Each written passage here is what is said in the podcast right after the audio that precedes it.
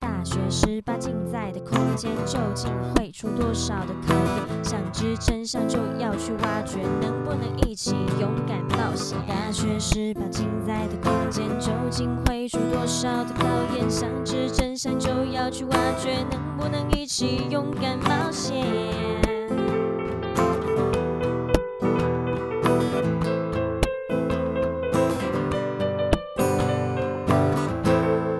戴子颖，戴子颖第一名，戴子颖，戴子颖，我爱你，子颖，子颖，子颖。还记得奥运时，在电视机前面的我们，慷慨激昂的帮小戴，还有每位披着我们国家战袍的选手们热血加油的时刻吗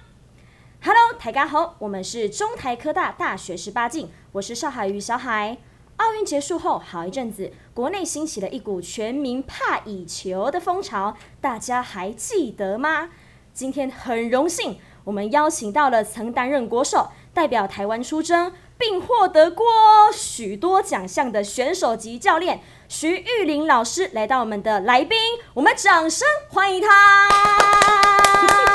Hello，小海你好，各位听众朋友们，大家好，我是怕羽球的徐玉玲。哇，老师好有精神哦！因为第一次来到 Parkes 这节目，所以我很兴奋。哎，我也很兴奋哎。那这个玉林老师要不要来跟听众朋友们说一下？呃，应该是说我替听众朋友们问一下好了。玉林老师的球龄大概几年了呢？说到几年就代表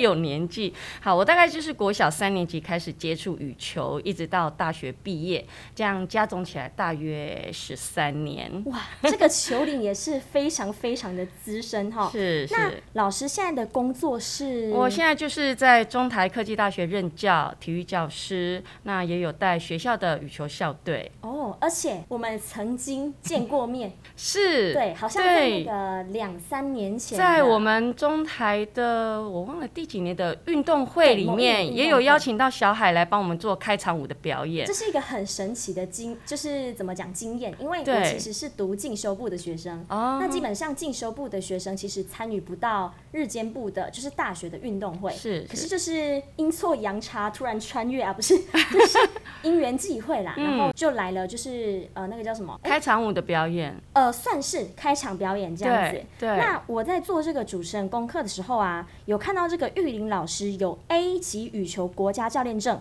看到这个一般就会觉得说，嗯，是不是这样就可以教到国家队呢？当然国家队是一个非常神圣的一个位置。A 级国家教练是国家队教练所必备的条件。但是每一级的考试，我们都是从 C 级进阶 B 级，进阶 A 级。那每一个考试呢，都是非常的严格，它包含了很多，比如说运动生理学、心理学、解剖学，还有羽球的技战术的应用等等。那一级比一级更困难，并不是人人都可以当国家队教练。我刚才有听到那个解剖学，为什么解剖要学对哦对，为什么要学这个？嗯，这感觉是看起来、听起 来会像那个护理啊，医学类的，对对医不学类对的？对，当我们在我们一个运动员在施展我们的场上的表现的时候，我们要怎么样把这个力量发挥到最淋漓尽致？然后技巧发挥到最好，其实都跟我们的肌肉关节都是有关系的，哦所以你必须对知道大腿的训练要怎么训练，这一块肌肉的训练是要用哪种方式来训练，所以我们也必须啊、呃知道一些身体的解剖学，然后啊、呃肌肉的位置、大小肌肉怎么训练，用何种方式来训练。这因为样像每个运动项目的不同，它其实使用肌肉的地方都不同。是我们可能是有的时候可能是用某一块肌肉，然后换种运动，可能我们的方式又不一样。对所以如果像对这个你对人体有基本了解的话，可能在这个因为毕竟是教练证嘛，那我们可能在培育选手的时候，才能够更加呃快速且精准的训练到我们想训练的那一没有块肌肉错，。没有错。呃，那如果假如说我想变成国家队的教练，那要通过什么样的方式呢？当然就是从 C 级教练开始考，然后进阶到 A 级，不过也是必须经过中华民国羽球协会的遴选，经过遴选之后，你才有资格去入主到我们的左训中心哦来当国家队教练的。国训中心啊，听起来就很高级的感觉。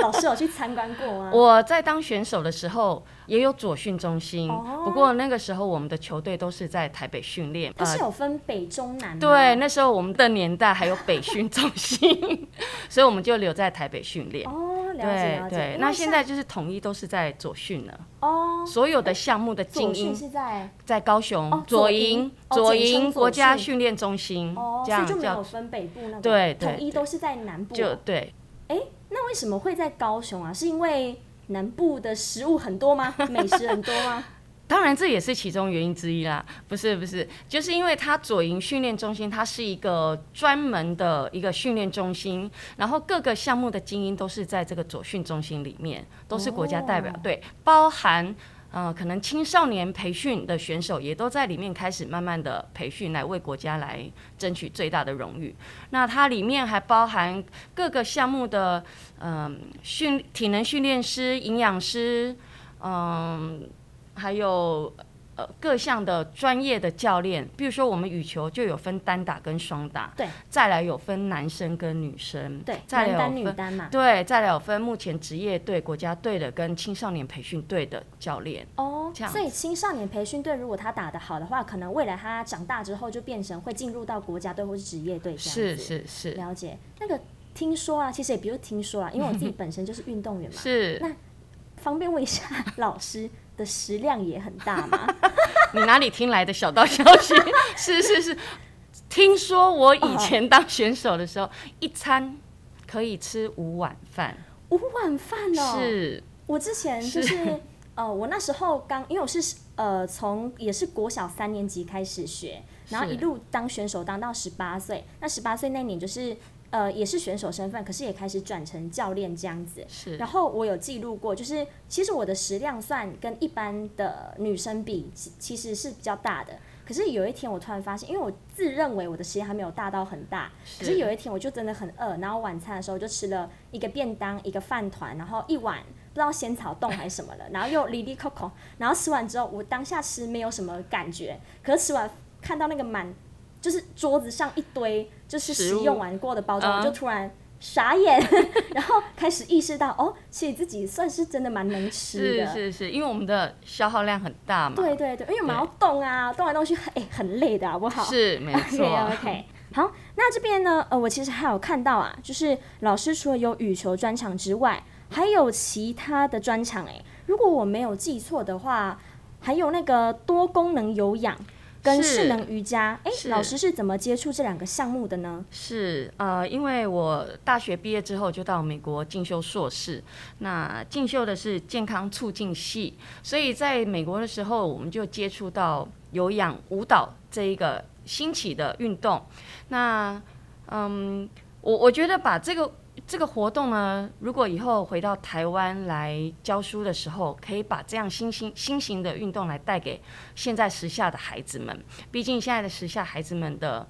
呃作息时间大部分都是玩着三 C 产品，哦对运动量太少，对，所以我希望可以由不一样的运动来激起他们对运动的一些兴趣。现在年轻人真的要多动一下，是对，是是 讲的好像我不年轻。年轻年轻，对老师，你这个，因为我看我看的是那个我们中台科大的那个算官网的介绍，这里的老师在面试的时候，除了有本身的专长之外，还要有那个第二跟第三的专长，对不对？是因为我们在大一的新生部分呢，除了自己的专长教学以外，我们都希望给学生有。呃，多样化的一些学习，所以老师不能只有专精在自己的专长上面，所以我们就要呃自己再多进修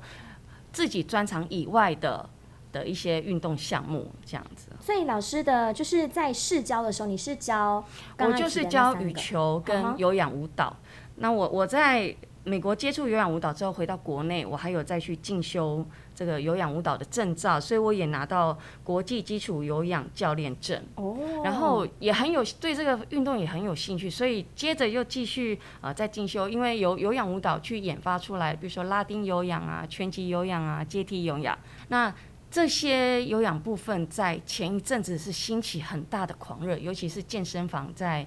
在嗯一阵兴起的时候，嗯哼，对。之前不是有兴起一个运动叫什么塔贝塔塔巴塔？塔巴塔巴塔塔现在也非常的流行，因为我这个英文很 烂，不会不会，它就是一种核心的训练，对对对，对那个做了会暴汗，暴但是汗，我有跟着做，其实对，我我不知道哎，我觉 得还可以，嗯可以可以，然后它的的时间也不长，它就是每一组动作大概就是二十秒，嗯那一组呃，就是说四个动作为一个组循，环。对，为一个循因为环。之前那个像国外有很多那个爸爸，他就背着小 baby，是啊然后做那个运动，是啊对而且爸爸都很壮，你知道那个是 muscle，是是 OK，那是，老师还有这个势能瑜伽哈，那其实我对这个蛮好奇的，什么是叫做势能瑜伽？因为像瑜伽的话都是折来折去的、 啊，像我有认识那个瑜伽老师，那他就有去印度做一个进修，是。对对对。那势能瑜伽跟一般的瑜伽那种折来折去的有什么不同？其实这个哦也是呃，所谓势能瑜伽，它就是由体适能的概念去哦研发出来，配合瑜伽的动作，比较适合一般大众所能够接受的，因为。毕竟不是每一个人的身体柔软度都可以把脚抬到你的头 上就去，朝天凳这 样子，对，所以我在呃一刚开始我在呃教学的时候，比如说我上势能瑜伽，然后同学啊老师我我没有办法，我的脚我都没有办法这样凹，我就会开玩笑的时候，比如说我们要盘腿坐嘛，对，那我就会放松或者是热身的时候，我就会故意把那个脚假如放到你的另外一只脚的膝盖上，哦然后再把再把鞋子，就是我把小腿往上抬，可是抬到一半，我当然我自己有一定一定的那个柔软度，没有办法再往上抬，我就直接把鞋子抬到头上，学生就会以为啊、老师的脚在头上哎， 就是这样，有时候就做一是点效果，对带一点乐趣进到这个这学习样才成效能里鼓励面，学生。因为像有是时候我是们是在学，假如说我可能本身是花式跳绳项目，是可是我在呃，因为虽然都是运动啦，但是真的是隔行如隔山。因没为你错差一没个像错跳绳跟跳舞，就我跳绳还不错，就很还算蛮好的这样，啊可是我跳舞就真的不行。 不就会只应差该一个有字相当的韵律韵律的那种韵律感有，但是对学就是会有一种障碍。是我还记是得我是之前高中在学跳的时候，就是被分到目前的表演艺术，然后我们像。呃，毕业制作的时候要有分那个 dancer，就是对跳舞的群啊，或什么对合音群什么的。然后我们那时候就在练舞的时候，我很认真，我真的上课超认真。是然后可是跳起来就整个一个很奇怪的走样钟子。吗 对，然后那个我们都叫他导演老师，但老师会直接 cue 我，我说小海，你是小海阿骂、哦，然后他又骂不下去，因为他说他每他看到我就会跟我讲说，我很想骂你，可是又骂不下去，因为你很认真，但是你跳的就是很奇怪，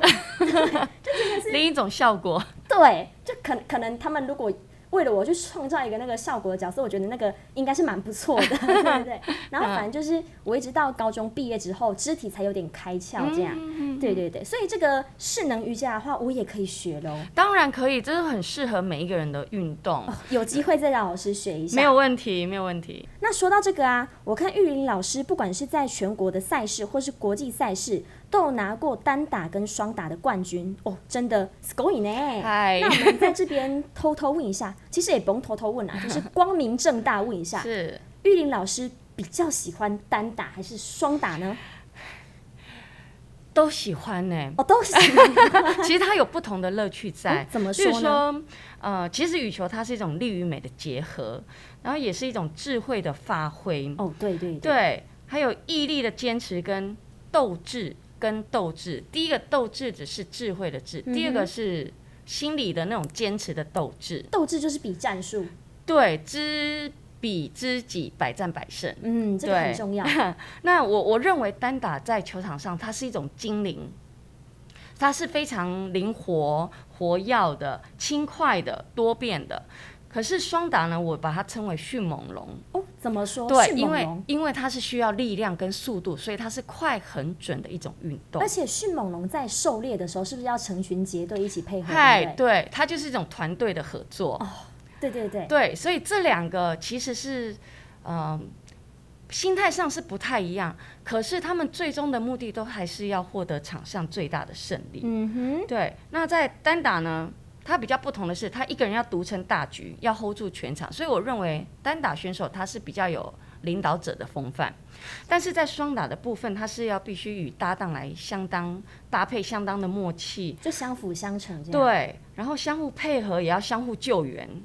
所以他们是更要相互鼓励，携手一起迈向成功。携手迈向成功的未来。对，所以我认为双打它就是这种团队的概念。嗯哼，对，那这个在呃，老师有有想过，因为你说两个项目都还蛮喜欢的嘛，是那你你什么时候就是有没有一个转换期或什么的？呃，我在当选手的时候，可能我个子比较娇小，所以我在场上的移动是属于比较轻快型的。那我的教练就认为，诶，我的头脑智慧还可以，还可以 hold 得老师住 这么全谦场，虚，还可以 hold 得住全场，所以我比较适合单打型选手。哦对，那在自己当选手在训练的时候，也没有想那么多，说我一定要单打或者是双打，所以教练怎么说，我们就就是专注的去训练。但是等到一个年纪之后，发现，哎呀，我的体力其实还是不如不如从前，所以我们现在退休下来之后，其实我会更喜欢双打，因为双打就是两个人的合作，然后也不用跑动那么 多。说到这个，就是我们选手其实都会有一个体力巅峰时期，是是是，对，那虽然呃好，在老师这个面前讲就有点不好意思，就是是我呃我会觉得自己已经变老的感觉，是因为变呃因成为 熟，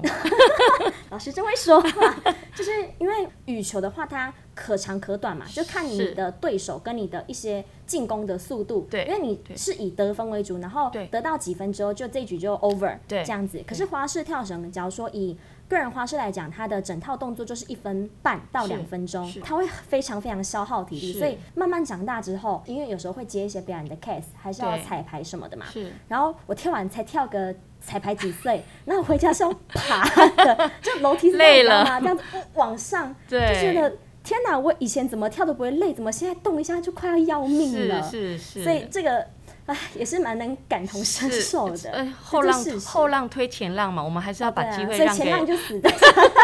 我们没有还是要 open 把 door 机没动会让给新 人，对对这样对，这样才对能够一代去带着一代，是是青出。于蓝，对对对，那说到这个，就是有个题目我很好奇啊，是想问看看玉玲老师，你在当选手跟当教练之间心境上有什么差别呢？是。嗯，其实心境上的差别不太大，哦主要不的太大因素其实我认为是态度跟热忱这两点不变，不管自己是选手还是教练。但是，呃，自己当上教练之后才发现，嗯，其实领导者的态度一样是重要。自己在当选手的时候，我就是专注于训练，然后专注于每个细节，对羽球的热爱，这样，然后有刻苦耐劳的精神。我会不会讲的太自私了呢？不会不 会，其实简单的事情重复做，它就是一种精进。但是当了教练之后，你就会发现，哦，原来你要做的不是只有态度而已，嗯，你变成是要，嗯，当不管是当教练或是老师一样，你都要传道授业解解惑惑，对，这是一种传承，所以没错没相错对于当教练，责任心更大。那我也反反问小海一下，你自己也是选手又是教练，你的心情是如何呢？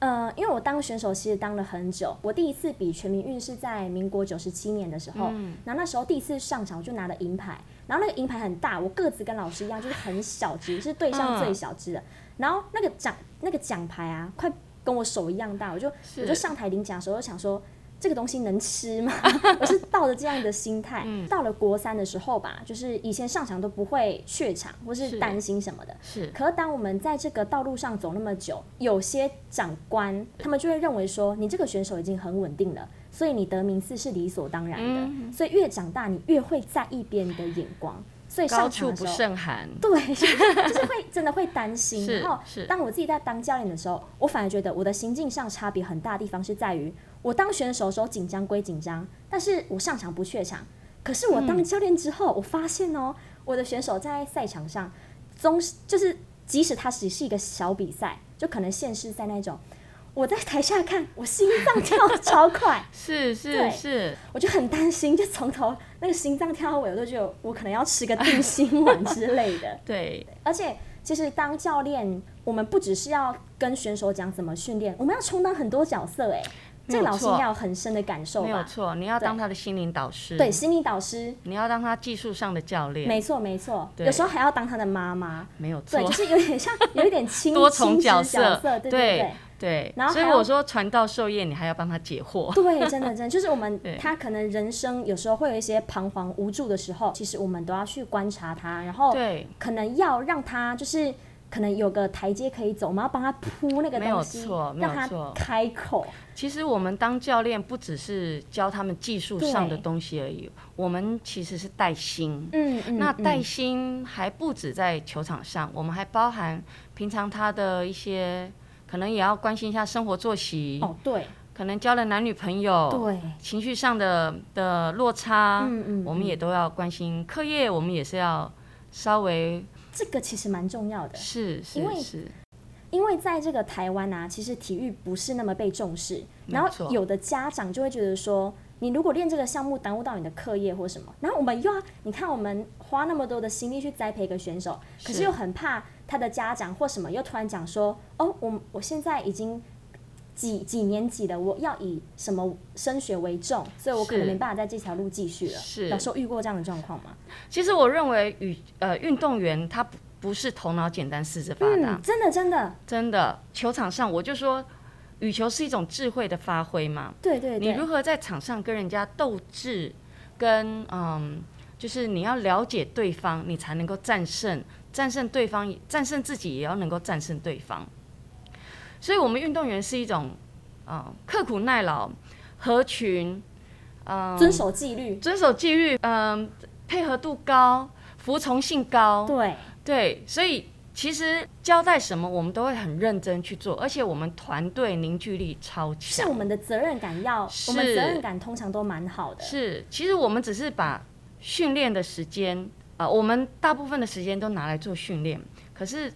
那一些念书的孩子们是把大部分的时间拿去念书，并不代表我们是。比不上他们。其实为什么会让大家认为我们很会运动，但是头脑空空？因为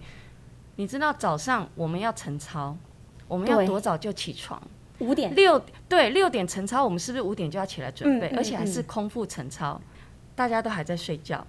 晨操完之后，我们冲个凉，吃个早餐，我们马上就要去上早八的课。对上完之后，中午、下午我们就开始训练。对，吃完晚餐之后，我们还有宵夜场，还要训练。我们训练人家在午休的时刻，我们都要午训，对，然后午训完之后，你看下午的课，我们体力也是耗尽了吧？ 我们总该休息一下，这也是不自觉的会想要休息。好，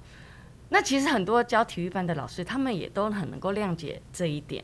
但我们还是很努力的跟上。晚上我们还有宵夜场要训练，训练完之后，我们还要配合学校，我们要把作业完成，对，弄到来我们都几点了？隔天早上又要晨操，就周所以而这复就是始这样。对对对。然后每天都睡不饱，对，所以就会让大家认为说，哎呀，这些运动员上课就是在睡觉，其实不是，我们是短暂的休息，为了走更长远的路。没错没错。 那从这个以前到现在啊，老师比过了非常非常多的比赛，无论是在国是内或是国外。是那有没有印象最深刻的比赛呢？呃，有哦，我在一九九四年参加世界大学运动会的时候，它是在捷克东欧捷克这个国家比赛。那嗯，东我欧们是共产国家，对不对？在我们那个年代是、哦，在那个年代，对，然后我记得我们在赛前，我们的领队教练就带我们先到呃他的那个球场外的公园，我们就去走一走、逛一逛，这样。然后我们就发现哇，啊好漂亮的一棵好大好大的樱花树，好像是樱花树。然后我就兴起，我说快点帮我拍照。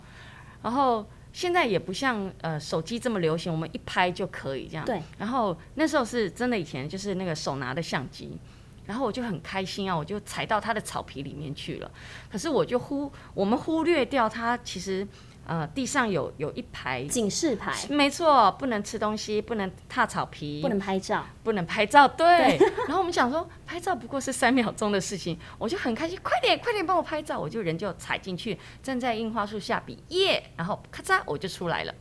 结果不到两秒钟，我们就听到很像是卫兵，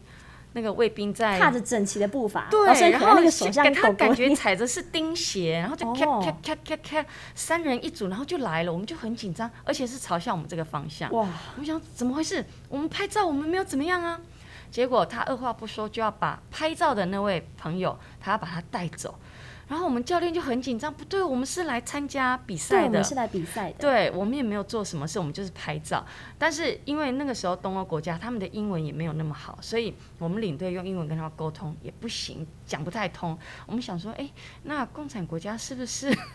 呃放点什么在他们的手上、嗯嗯是可以的？也不行。后来我们就经过啊、呃当地的呃羽球协会，然后来跟他们沟通，后来他才放我们走。哎，这个有点像《历险记》的感觉，很可怕，嗯如果他抓走，我们真的蛮恐怖的不。晓得什么时候可以见到他。对啊，而且你要看，就是他可能成排成列，然后就这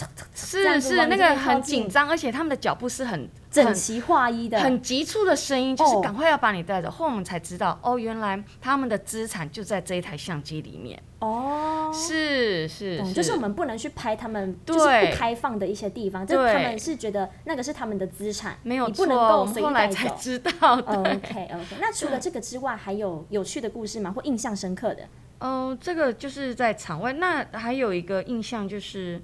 呃，其实我们台湾的运动选手出国到国外比赛，常常会因为可能呃政治立场的不同，所以呃我们不不能放国旗，我们只能放会对旗。我我还记得我去打一一样是四大运的时候，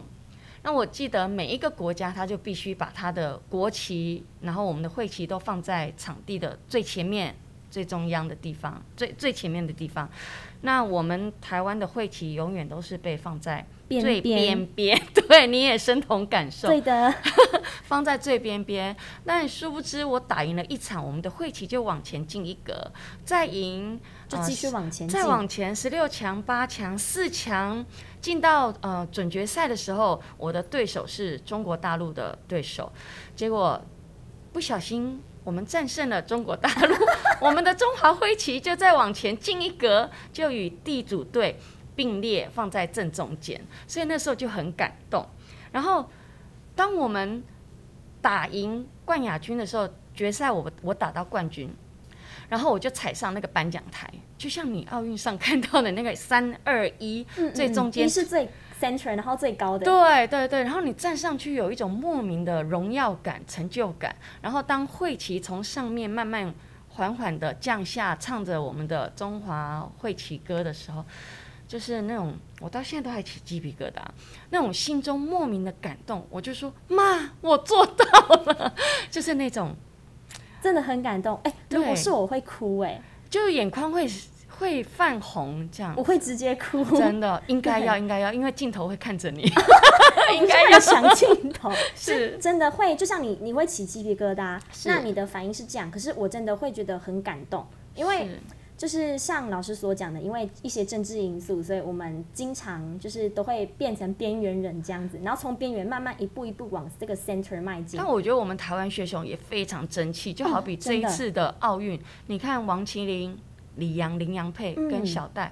谁不认识我们台湾？这对真的不是对台湾之光，对不是哎对不是就是靠那个的，想 要就是蹭一下下，是我们自己就是体坛内的是人非常的会争气，真的用我们的真心、认真觉得他们是台湾之光，嗯对因为因为他们，所以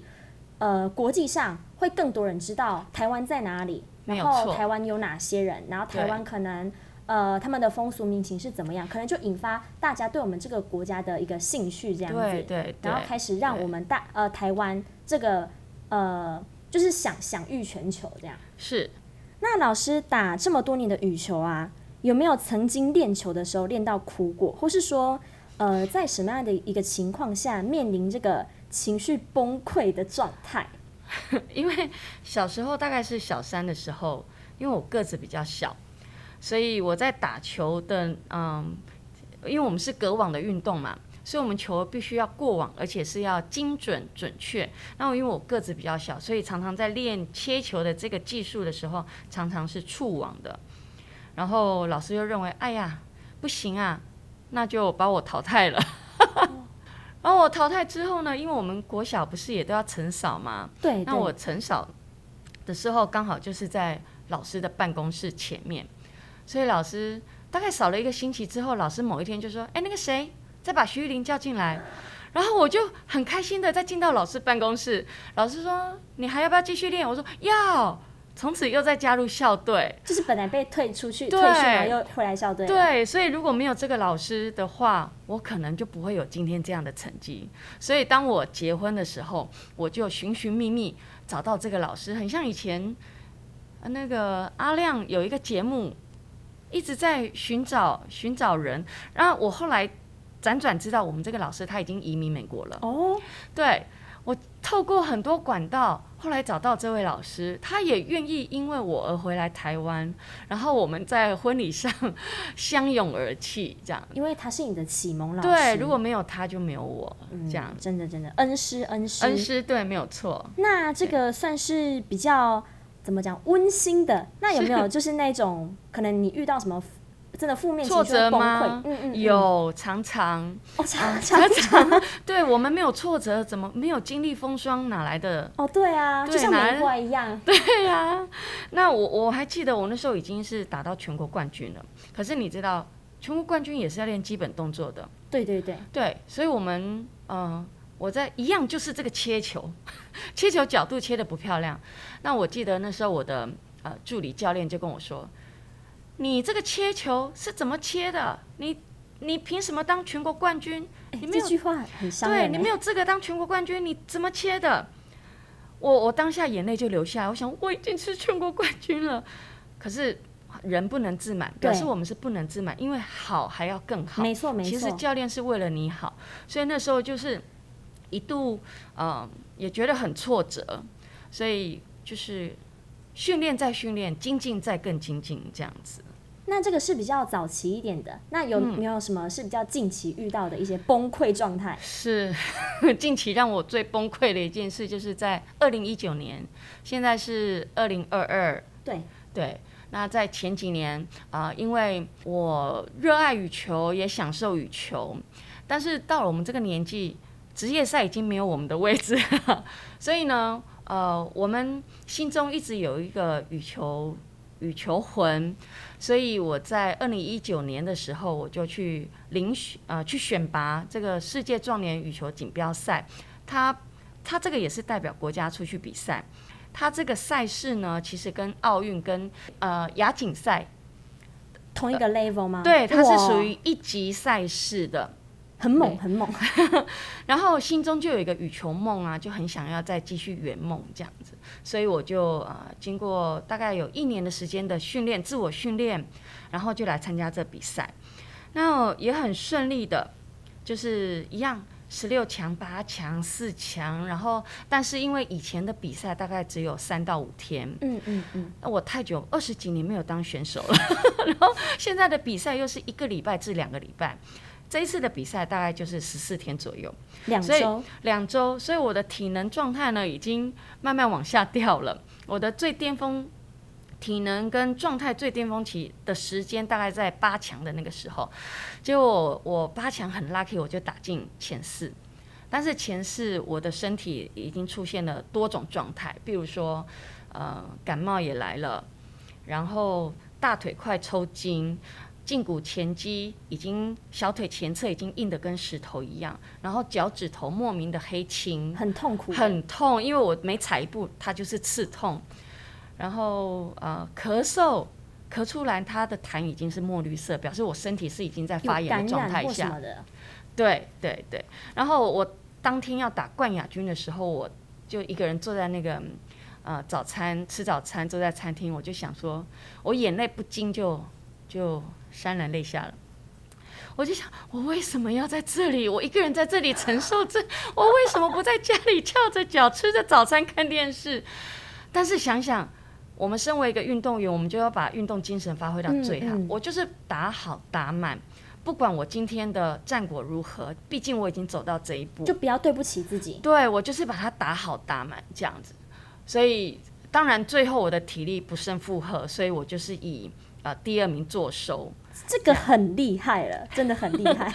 是，所以回来之后大家都叫我小银女， 因为我拿到银牌。然后我在发脸书的时候，我也觉得，哎、这也是在我这两个礼拜来的一个小确幸， 哦得到这样的殊荣。真的要谢谢自己当初有坚持下来，因为是这个其实运动员的抗压力要很大。是是是，综合老师这几年的羽球之路啊，有没有什么心得要跟我们分享一下？是我想给一些呃喜欢怕羽球和喜欢运动的朋友一些呃比较正确的运动观念。第一个，热身很重要，收操也很重要。还有，我认为穿着合适的运动服、运动鞋也都很重要，因为这样会预防运动伤害。对对对，对，好，那呃，我我认为良好的学习就是一个正确的运动观念，还有正向的的学习态度是做任何事情的根基。没错，完全我认同为意。尽对尽自己最大的能能力来做好事情，do my best，你就会成功。 OK，那最后我们到了这个节目尾声啊，能不能请玉玲老师这边跟我们分享怕乙球的新手菜 鸟，就是我们这些小白，是分享一些呃，例如说在球拍上的选购啊或什么的。是我个人在球拍上的选购，当然小时候我们是不懂，就是教练给我们什么球拍我们就我们就使用接受，对，对一直到比较懂了之后呢，当然我觉得价格是第一考量，嗯因为一般的新手你不需要买太昂贵的球拍，因为我们在练球的时候，球拍它其实也是消耗品，很容易敲到地上，很容易敲到呃跟隔壁的敲到球拍，你只要球拍框有。呃，破断裂损什么的对它就是损坏了，哦所以一支球拍也是贵松松的。哦，进来进来，对，价格是第一考量。第二个，我觉得你拿起来的重量，比如说我们女生选择的球拍就不要太重，因为我们的肌肉力量没有男生来的大。那男生他就是，你知道他是那种眼中就只有球，所以他就会选择比较重一点的球拍，这样。了解。那在这个羽球方面啊，因为我看到有分有毛的跟没有毛的嘛，是那是没有毛的是塑胶做，那这两者有什么区别吗？是，那塑胶球它大部分是用在娱乐性质的，比如说我们去露营的时候啊，呃，团康活动的时候，你可能就是选择这个塑胶球，因为它比较不受风向的影响。可是如果是羽球的话，其实羽球它是用鹅毛做的，那羽球它就是比较适合在室内，而且它打起来的声音是清脆响亮的，它是属于比较进阶呃的选手在使用，哦，了解。是。那这个呃，像我们热身操的话，就是要像羽球，它可能就是动到大肌肉、小肌肉，然后是从关节从头到脚。那手呃，从头到脚。那手操的话，就是我们要恢复到原本的状态。是是那这是在在这个技巧的部分呢、老师有什么要跟我们分享的吗？技巧的部分啊，当然就是我们一定要学习正确的动作。哦，没错，对，正确的，然后呃，正确的这个羽球的动作，我们才不会有受伤的状况发生。，对，然后再来就是一定要遵守运动前一定要做操，运动后一定要收操，这样子你的你的呃打球的寿命才会越来越长。是，没错。而且如果其实可以的话，尽量找教练，因为像我们自己都是教练，有时候就是如果你遇到那种。零基础的其实还好，嗯可是比较怕是遇到他可能一开始学就是错的，那是这个坏习惯一旦养成，它其实很难改。很难改，对对，因为你就算对雕了一阵子，它可能一个就是他自己不精心，他就会回到原本那样是怪没错怪，的姿 势。就像我现在每个礼拜三，我有上呃我们学校推广教育处所办的这个羽球世界的课程，那我们所收的学员就是以社区的民众为主。哦所以大家来，就像你说的，他已经既有这个羽球的动作存在了，嗯哼所以当我们要去改他动作的时候，真的是恨不得把他的手凹 凹起开盖开来。盖， 是是是，啊、可爱的小海， 最后能不能让我来一点工伤时间呢？ ，Of course，好，我现在在中台每个星期三晚上，就是由我们推广教育处所开设的一个羽球世界。那呃，对象呢，就是针对高中以上对羽球有兴趣的朋友，你都可以来参加。另外一个就是星期五晚上的六点半到八点，我也接受儿童班的一个羽球训练。如果你喜欢让小朋友，呃，不是只会念书，不是只会玩手机，也要让他身体多运动。喜欢羽球运动的小孩子，也欢迎把他送到我这来，我会好好的照顾他们。就是养成一个良好的运动习是惯，没有保持身错体健康，没。有错。而且这个羽球选手也要跳绳，对不对？有机会我们可以合哦作，一下。要，而且你知道吗？我们羽球呃小朋友的部分呢，我一定要他们带跳绳来，哦因为真的吗跳绳就是一种爆发力、对弹力、协调性的一种训 没错练。没错，有机会我们合作一下。嗨， 真的谢谢那个今天谢玉林老师啊，跟我们分享这么多他在羽球生涯上的故事。好了，时间差不多，准备收摊上课啦。在疫情的肆虐下，更要记得保持良好运动习惯，提升自我免疫力哦。你在运动中有遇过什么非常有趣的事情吗？欢迎在频道上留言给我们，跟我们分享。最后，别忘了到我们大学十八禁的 Facebook 粉砖帮我们按赞，还有 follow 我们的 IG 哦。那我们就下次在中台科大相见喽，拜拜